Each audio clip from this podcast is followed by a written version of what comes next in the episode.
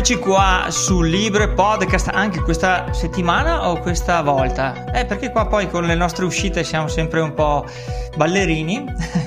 Comunque sono Stefano 2.0 del progetto Ascoltare Podcast, eh, che è qui che fa da chaperon, si dice così, ma in questo bellissimo altro progetto che si chiama Libre Podcast dove parliamo di open source e cerchiamo con il nostro modo molto amichevole e molto all'acqua di rose di introdurre te che ci stai ascoltando in questo bellissimo eh, ambiente dove eh, puoi imparare qualcosa di più su questo software che è possibile utilizzare su qualsiasi computer, su qualsiasi dispositivo senza problematiche di sorta. E dall'altra parte del microfono mi aiuterà e mi accompagnerà in questa avventura il mio carissimo amico Federico. Vai Federico, ciao. Ciao, ciao Stefano, ciao a tutti gli ascoltatori di questo bellissimo podcast. E sentito Stefano che è partito alla grande, quindi questa sera è in grande forma. E allora aspettiamoci una puntata piena di frizzantezza, piena di novità e non solo grazie al nostro amico Stefano, ma anche all'altro nostro amico Matteo, perché ci è ritornato a trovare Matteo Sgherri. E ci sei Matteo? Ci sono, ci sono, grazie ancora. E ci divertiamo allora stasera. Scaldiamo ancora un pochettino il, l'argomento della volta scorsa e proseguiamo. Ok, l'altra volta allora mi sembra che ci eravamo interrotti sul concetto di libre LibreCAD, com'è che si chiama? FreeCAD mi pare, il CAD libero, open source, ehm, parlacene, se lo conosci. Ah sì, nel senso che la, la volta precedente abbiamo fatto più un excursus su quello che sono la modellazione più um, organica e libera con, uh, con superfici e mesh, detto anche in gergo tecnico, quindi questa cosa che non sono colpi di sole su, sui capelli, soprattutto per chi li ha e, se abbiamo parlato quindi di quello che è un software che era particolarmente flessibile, ha un sacco di richieste sull'animazione, modellazione e quant'altro, che è Blender, e su varie cose che ci girano intorno, quello che erano un po' problematiche di un po' politiche più che economiche, mettiamola così, sulla sua distribuzione. Dall'altra parte invece ha la sua controparte per quello che è l'industria, ok, che avevamo accennato la volta precedente, che si chiama FreeCAD e FreeCAD lo, lo, conosco, nel senso lo conosco per te, perché l'ho tenuto d'occhio, perché è un software che a differenza di, di, Blender è fatto apposta per la produzione, quindi ha la misurazione, ha il fatto di avere un disegno tecnico preciso come quello che abbiamo raccontato nell'altro episodio che si chiama Fusion 360 che però è un software a distribuzione di licenza libera di base più un pagamento che è una cosa che in un programma di open source non si può sentire da un certo punto di vista. Cioè, la cosa interessante è dire se, se open source, open docs e via, e via discorrendo e FreeCAD risponde in questa direzione, cioè è un CAD eh, che si installa come software locale sul computer, risponde a quelle che sono le nozioni di base di disegno tecnico e produce oggetti tridimensionali ad uso industriale. E come facilità d'uso come siamo messi? Cioè io mi sembra che in passato avevo provato a, a installare FreeCAD, non so che versione era, forse erano a, cioè, diversi anni fa, quindi mi ricordo che era abbastanza semplice, però eh, visto da un punto di vista cioè, di disegno tecnico bidimensionale, però mh, al 3D non, mi sembra che non c'ero passato. Come è evoluto questo software? È, come si dice in questi casi, è invecchiato male, nel senso che è maturato, quindi è invecchiato effettivamente, quindi ha aggiunto una serie di funzionalità che sono gli ambienti di modellazione, come succede anche nel, nei CAD come, diciamo così, come SolidWorks, Siemens, quindi eh, CAD parametrici. CAD parametrici industriali veri e propri, quindi a quel livello lì di difficoltà ci stiamo confrontando Okay. E dall'altra parte però una serie di limitazioni che confrontarsi di continuo con questo genere di CAD porta, quindi una struttura di maschere e gestione del modello che servono giusto le competenze industriali per poterlo gestire.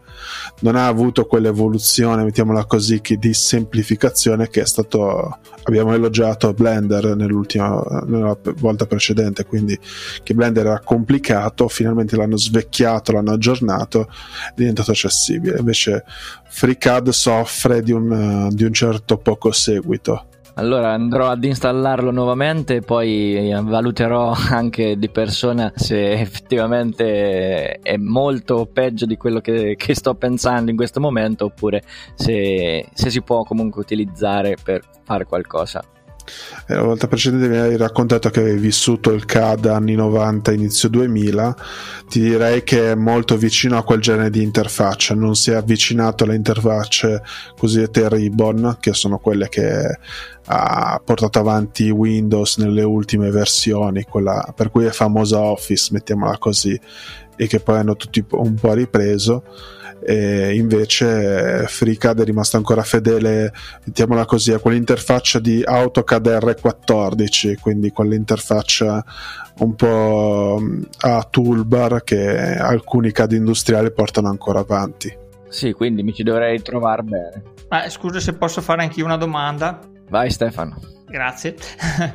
no, chiedevo, ma quindi è solo una questione di interfaccia o anche di uh, difficoltà di utilizzo? Cioè, per un neofita, la curva di apprendimento com'è con FreeCAD?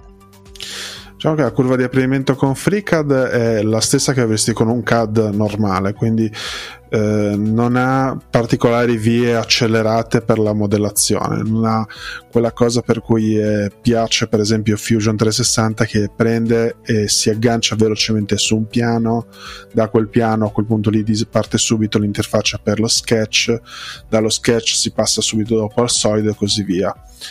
Eh, FreeCAD passa da ambienti, quindi prima passare dall'ambiente sketch, poi su, subito dopo devi dirgli tu di passare all'ambiente per l'estrusione ai solidi e così via. Quindi ha questi passaggi ponderati, non automatici che eh, da un certo punto di vista devono essere anche visti da, dall'utente perché ha un menu a tendina che alla prima volta che uno vede l'interfaccia non sa, non sa dove sia come situazione eh, perlomeno questa è, un, è, una cosa che rispetto a tutti i CAD che ho visto non è lineare, mettiamola così, non è né lineare né automatico. E non ho capito bene se la comunità l'abbia abbracciato oppure l'abbia un po' abbandonato a sé questo utilizzo dell'interfaccia.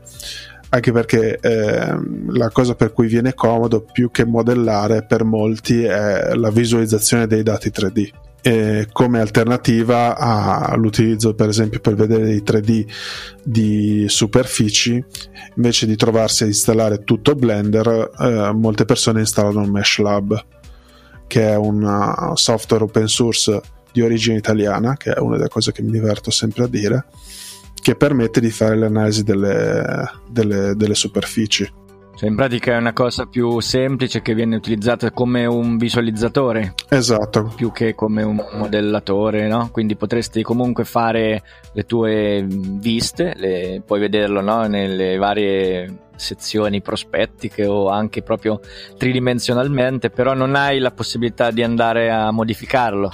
Sì, nel senso che in realtà con FreeCAD riusciresti a modificarlo però non ha la, la, stessa potenza di trovarsi lì e dire lo trovo da poter visualizzare e modificare di, di altri software concorrenti. Ok, invece con Mesh Lab? Con Mesh Lab, eh, quello che ho citato prima, è più pensato per le superfici, non è, cioè quindi per vedere dei modelli per esempio fatti da Blender e poterli analizzare.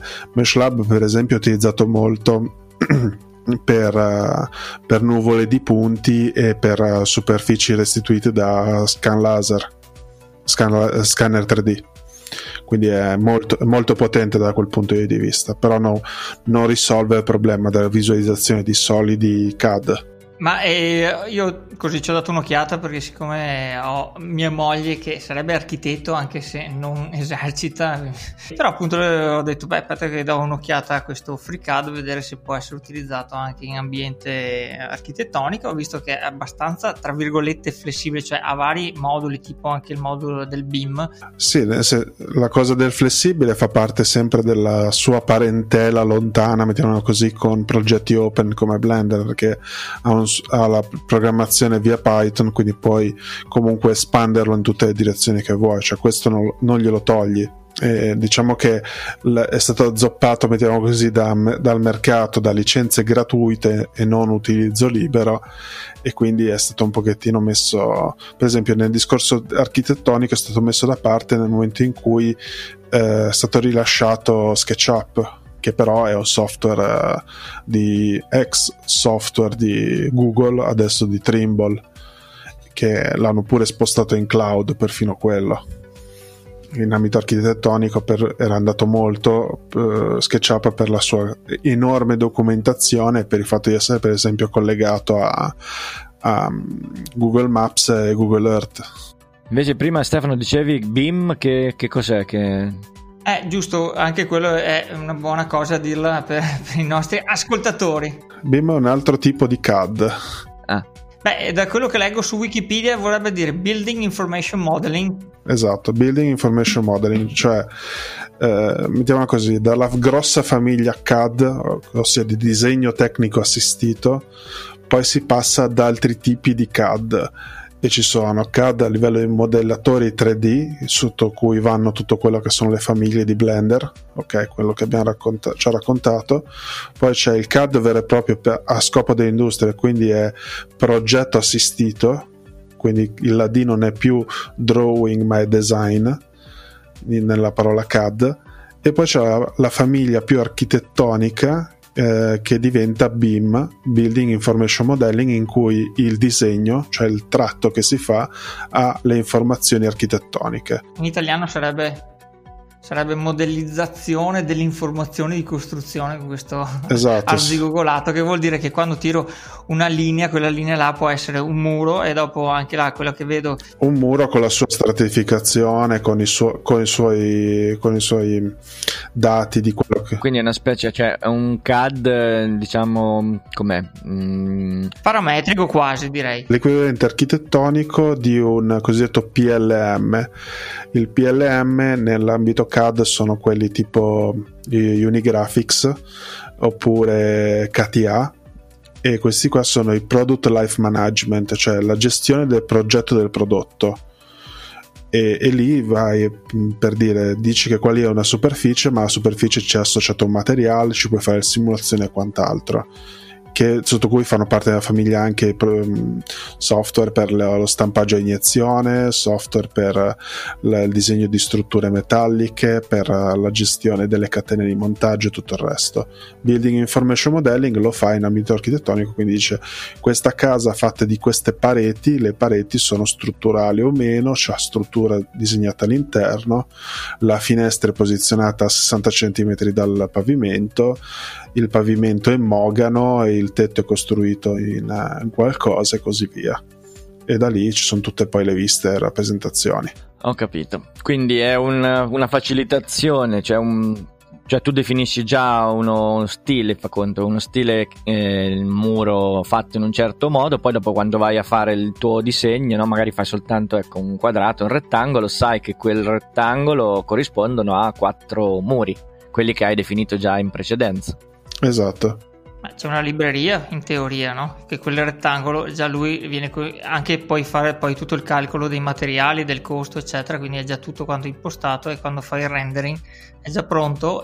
Lo stesso fa anche automaticamente le tavole in bidimensionale. Esattamente. che tu devi solo quotare, se ho capito bene. Esatto. Diciamo che fa eh, adesso non è il caso di, che stavamo cercando di tirarlo fuori prima da, da FreeCAD, però eh, software come ArchiCAD e Revit lo fanno in automatico questa parte qua perché tu gli dici ho disegnato la casa nel modello 3D poi dici fammi quattro viste e una prospettiva lui prende e già tira fuori già tutte le informazioni di suo. Come dicevi anche prima, Stefano, c'è il, il foglio con l'istato di costruzione e i piani di progetto.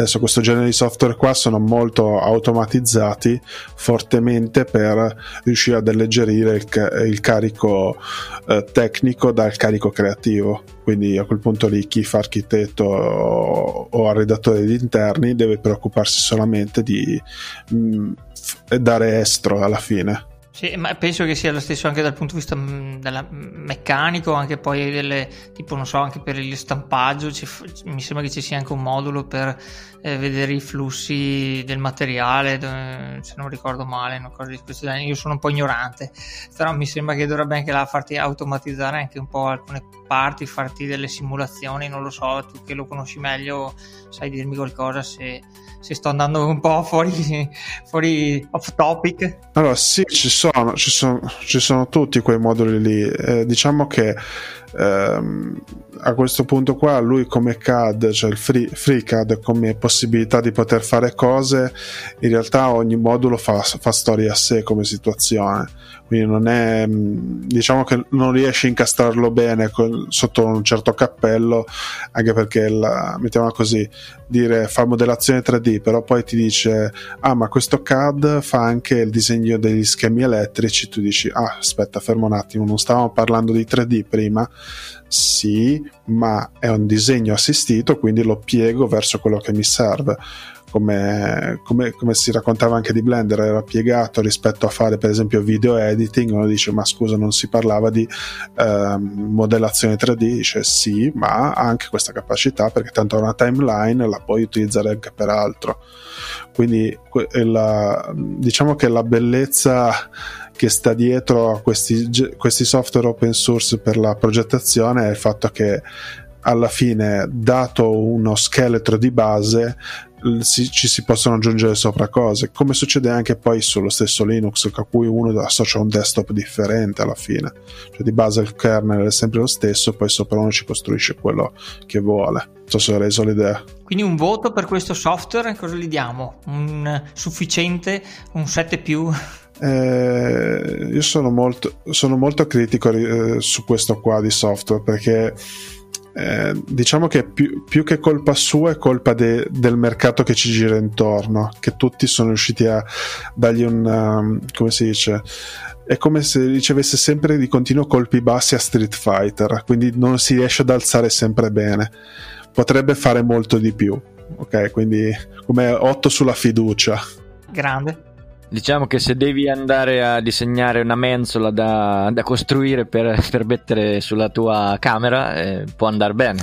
Sì, può andare bene, oppure dici, mm, sì, per disegnare quella mensola uh, apro un browser e vado sul sito di SketchUp. Quello lì, dato due dimensioni, ho già risolto in tre minuti contro gli otto dell'altro.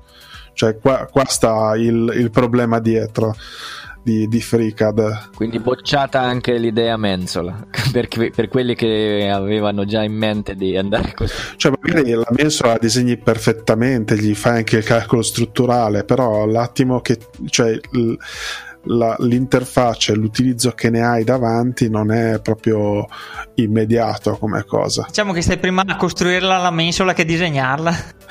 Quasi. Fai prima costruirla dal vero e poi la disegni dopo averla costruita.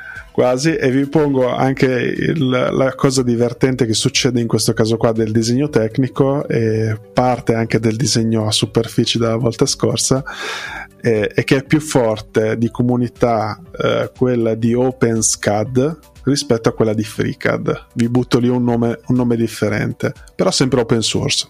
E quindi OpenSCAD?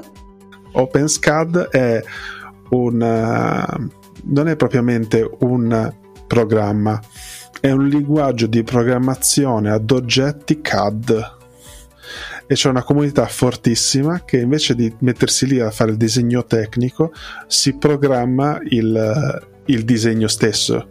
Cioè dice che disegnami un cubo eh, 8 x 3 x 2 ok? Quindi fatto la mensola ok? Una mensola di 8 cm x 3 x 2 cm di spessore e gli dai l'ok. Fai il run del progetto e è la mensola Cosa dici Federico? Mi sa che non è proprio per il pubblico con cui ci, propor- ci, ci proponiamo noi con questo podcast. Non lo so, magari adesso lo scopriremo dai, nostri, dai feedback che ci manderanno tutti i nostri amici ascoltatori. Eh, perché possiamo dire che siamo anche da qualche tempo a questa parte su, su una web radio, quindi sicuramente avremo un'audience più eh, ampia e salutiamo tutti, grazie ancora per l'ospitalità eh, e per l'occasione che abbiamo di essere conosciuti anche tramite questo mezzo. Sì, infatti è radiounito.it, quindi anche, salutiamo anche quelli che ci stanno ascoltando in questo momento proprio sulla radio e siamo molto felici di essere qui e ci auguriamo che anche voi che state ascoltando ne, tra, ne traiate beneficio. Sono molto curioso di un confronto con, con, le persone a questo punto perché eh, la cosa bella di parlare di questi argomenti è avere anche un confronto, cioè non andare per uh, lezioni da cattedra come situazione perché c'è bisogno, c'è bisogno di uno scambio continuo di opinioni. Infatti chiunque abbia delle curiosità oppure voglia chiederci consigli, informazioni, non esiti a contattarci sul nostro gruppo Telegram, Libre Podcast, ricordiamo, è molto facile anche da ricordare. E ehm, quindi fatevi sotto e Matteo sarà a vostra disposizione e anche noi nel nostro piccolo perché è, l'unico quello professional, come dico sempre io qui, in questa puntata, perché noi come sappiamo Federico siamo diciamo gli utilizzatori medio-bassi dell'open source, ma entusiasti comunque. Teniamoci sul medio, facciamo... Ma sì dai, stiamo sul medio yeah, dai, quindi i grandi. se tu sei un utilizzatore... Mh, eh, diciamo così, novello, ecco, forse possiamo aiutarti. Se già sei molto più esperto, ecco, per favore non eh, adirarti con noi, ma chiama direttamente Matteo che vedrai che lui invece saprà risponderti per filo per segno.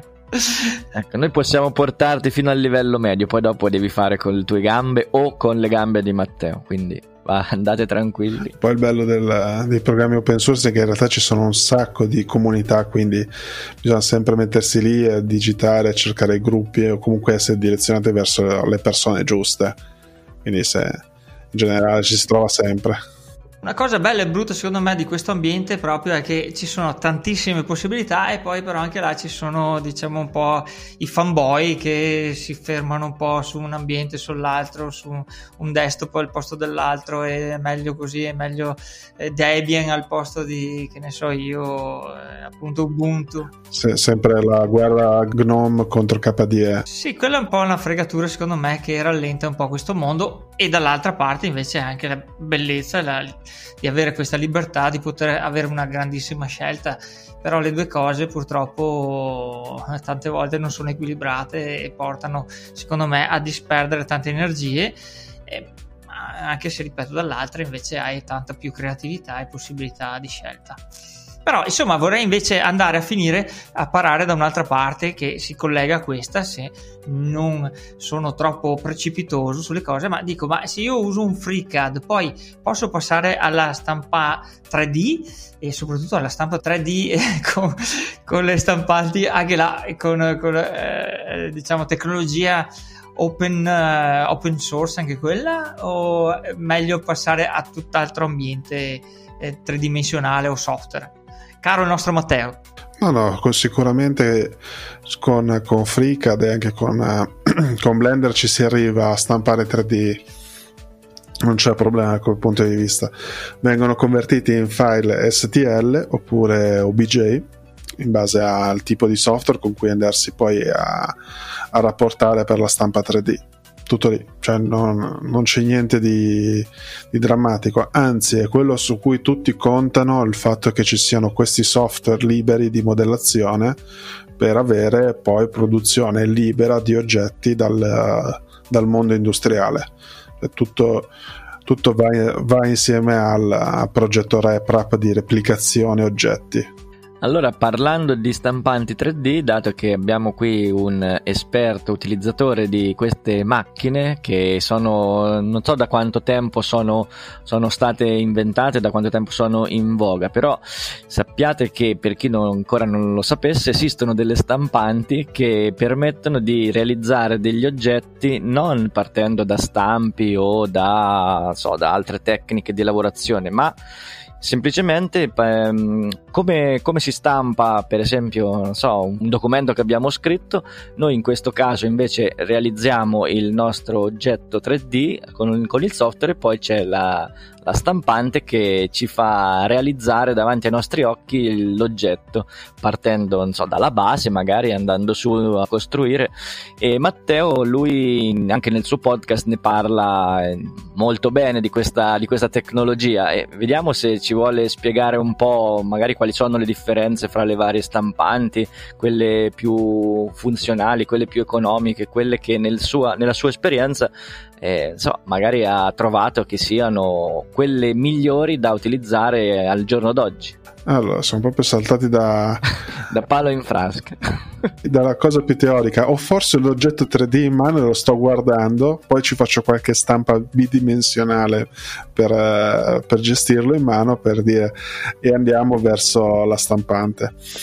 Eh, allora, per quello che riguarda la stampante, eh, iniziamo con quanto è vecchia la stampa. Cioè, esiste dagli anni ott- da fine anni 70 come concetto. Cioè, è stata la stereolitografia eh, col brevetto della stereolitografia che è caduto eh, poco più di dieci anni fa. Ok, quindi un brevetto che è stato portato avanti per circa 30 anni e che quando è caduto eh, si è aperto un mondo, eh, un mondo in cui ci sono andati a pie pari prima di tutto i concorrenti delle varie aziende che si occupavano di stampa 3D e poi con rilascio di alcuni brevetti in pubblico eh, sono arrivati i progetti di stampa 3D eh, più che pensata a scopo di riproduzione di oggetti di prototipazione, che era quello il termine originale della stampa 3D. Uh, quindi invece di trovarsi a fare prototipi l'idea era di uh, produrre robot che si replicassero e da qui il progetto RepRap quindi un robot che si autoreplicasse quindi producesse da solo i propri componenti con cui eh, essere prodotto nuovamente ma quindi sarebbe il, il famoso progetto eh, Skynet con, con Terminator? No, eh, diciamo che è uno Skynet versione gallina con l'uovo, cioè non sai chi è nato prima dei due. Cioè si sa che c'è la stampa 3D RepRap, ma non sai se è nato prima RepRap o prima la stampante, come, come, effetto, come l'uovo e la gallina. Quindi se prima c'erano questi mm, brevetti, eh, detto fra, cioè da una decina d'anni, eh, sono, sono, caduti, quindi la stampante, quella che noi abbiamo, cioè che possiamo avere in casa, la stampante 3D, ripeto, che abbiamo in casa è da circa dieci anni che è possibile averla. Prima era soltanto magari, diciamo, dato che c'era questo brevetto, era utilizzata soprattutto da chi faceva prototipi, chi faceva come modello di business eh, realizzare prototipi per eh, un eventuale sviluppo di un oggetto destinato so, al, al commercio, all'industria era principalmente per l'industria, sì, difatti eh, diciamo così, la macchina che costava di meno costava qualche decina di migliaia di euro, ok? Mm-hmm. Eh, e co- faceva comunque volumi simili a quello che adesso, tra virgolette, è commerciale ad uso domestico. Ok, quindi siamo passati da qualche decina di migliaia di euro a qualche centinaio di euro, quindi c'è stato un crollo molto importante su, sull'accessibilità di queste macchine. E quindi di fatto allora l'industria che faceva prototipi è un po' morta perché ognuno può farsi, può realizzare il proprio prototipo in casa. Non proprio, perché qua adesso cioè, la cosa che è successa come evoluzione è che eh, la parte industriale molto specializzata su materiali che non si possono produrre in casa, mentre in casa è molto facile trovare materiali di facile accesso. Mettiamola così, produrre in casa un modello 3D stampato in Teflon non è proprio facile con tutti i problemi poi dei miasmi che potrebbe causare il fatto di estrudere una, una plastica così eh, particolare. Eh, dall'altra parte l'industria ha tutto il suo apparato magari di filtri, controfiltri, camere chiuse e poi anche dispositivi di protezione individuale, questa parola che abbiamo imparato a conoscere anche grazie al periodo pandemico. E, e quindi la possibilità di gestire dei, degli oggetti co- prodotti con, uh, con, materiali chimici tra virgolette aggressivi. Mentre a casa uno produce con qualcosa un pochettino più leggero quindi del materiale compatibile virgolettiamo quindi diciamo che l'azienda che fa prototipi specializzati per l'industria è rimasto legato al concetto dei materiali difficilmente stampabili con le stampanti che abbiamo oggi sì, difatti, cioè, per esempio, un altro materiale che mi è venuto in mente adesso che stavo dimenticando, cioè Adesso la stampa 3D viene associata spesso alle bobine di filo o ai flacconcini di resina, ok? Ultimamente sono questi due i materiali che vengono in mente. Nell'industria va tanto il discorso del, del, del metallo, quindi la stereoliti- Stereolitografia. Esatto, c'è anche la sua declinazione, però grazie alla stereolitografia del metallo, eh, sin- eh, ah, no, scusami, è a sinterizzazione in quel caso lì. Col metallo è sinterizzazione. Quindi... Ma qualche parola un po' più semplice da dire? No, non so. stampare, sarebbe sempre la parola stampare, però gli, gli dai una connotazione diversa perché da una parte si eh. stampa fondendo, dal, si stampa fondendo il metallo attraverso, dall'altra parte si stampa il metallo, scusa, si stampa il materiale eh, fondendolo per, eh, con, una, con un puntatore laser. Cioè, queste sono le differenze che diventano. Difatti, il puntatore laser non si può mettere in casa, cioè è un po', è un po aggressivo.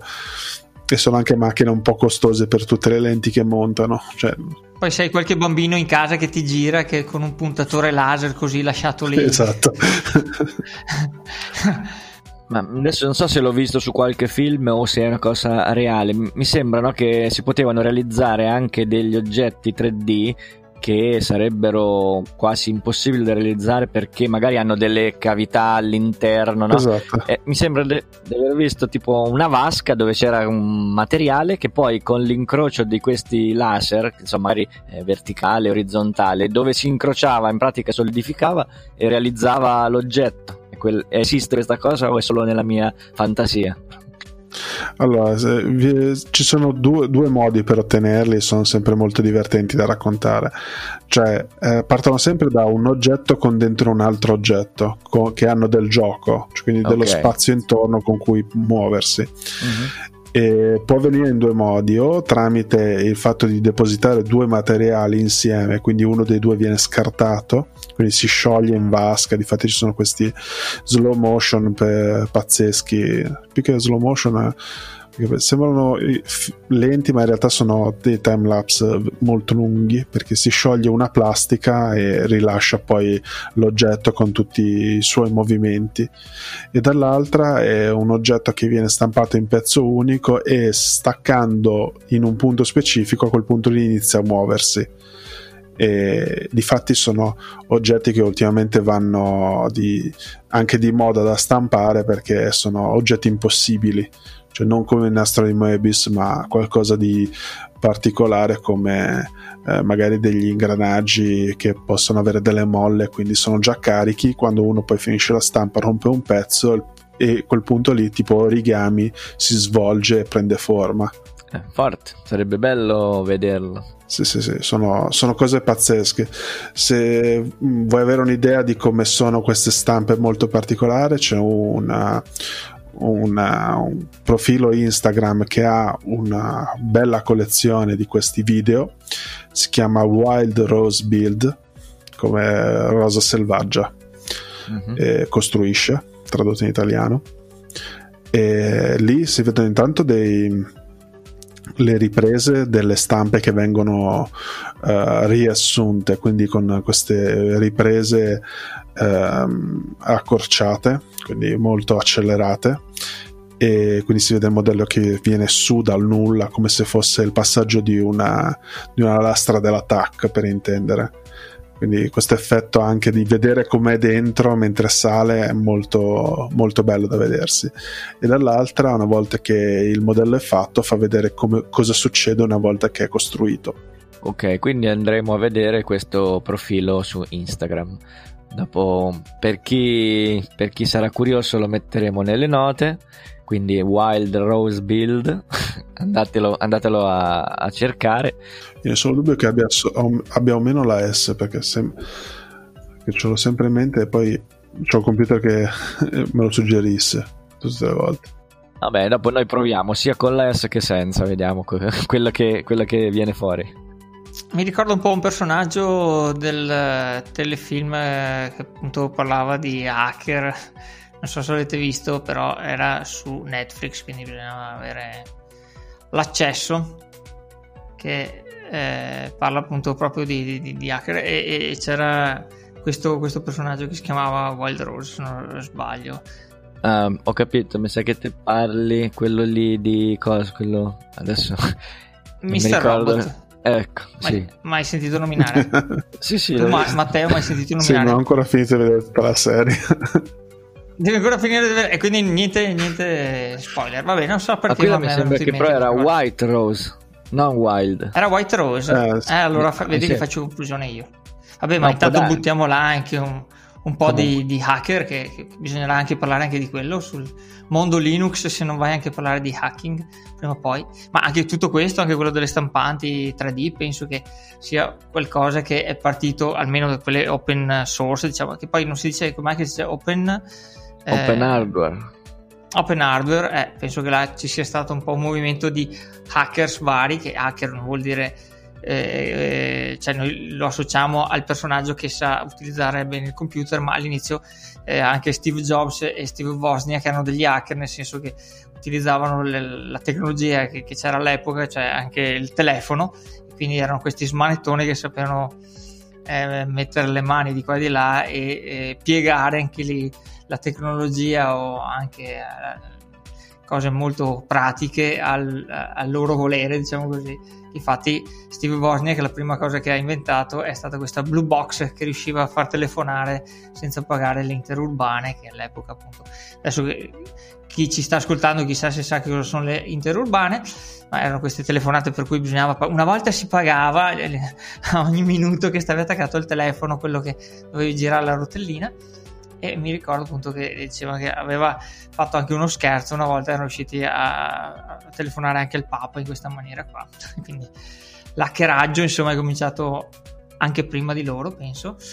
E, e penso poi è continuato anche grazie a questo movimento dell'open source e, e che è andato a finire anche quello credo sull'open hardware però qua forse Matteo ci può dire se effettivamente la cosa è così o se mi sto inventando tutto.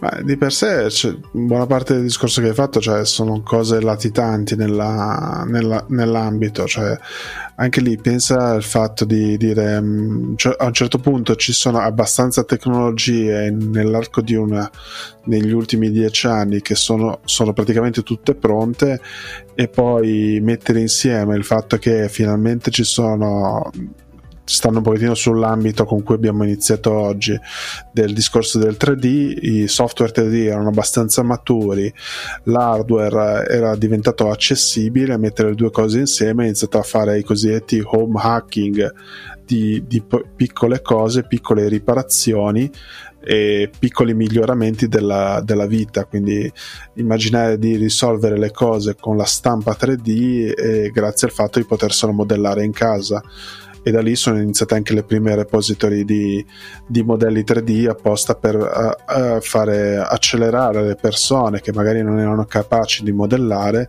ma quindi di avere condiviso magari dei progetti che permettessero di migliorare la, la vita intorno, quindi a continuare a laccherare questa, questa situazione cioè il, anche lì il, quello che ci gira intorno del, dell'hardware open come Arduino, Raspberry, compagnia bella di questi pezzi di hardware che messi insieme po- possono far diventare qualcosa di più anche la, l'ambiente più vicino, più stretto.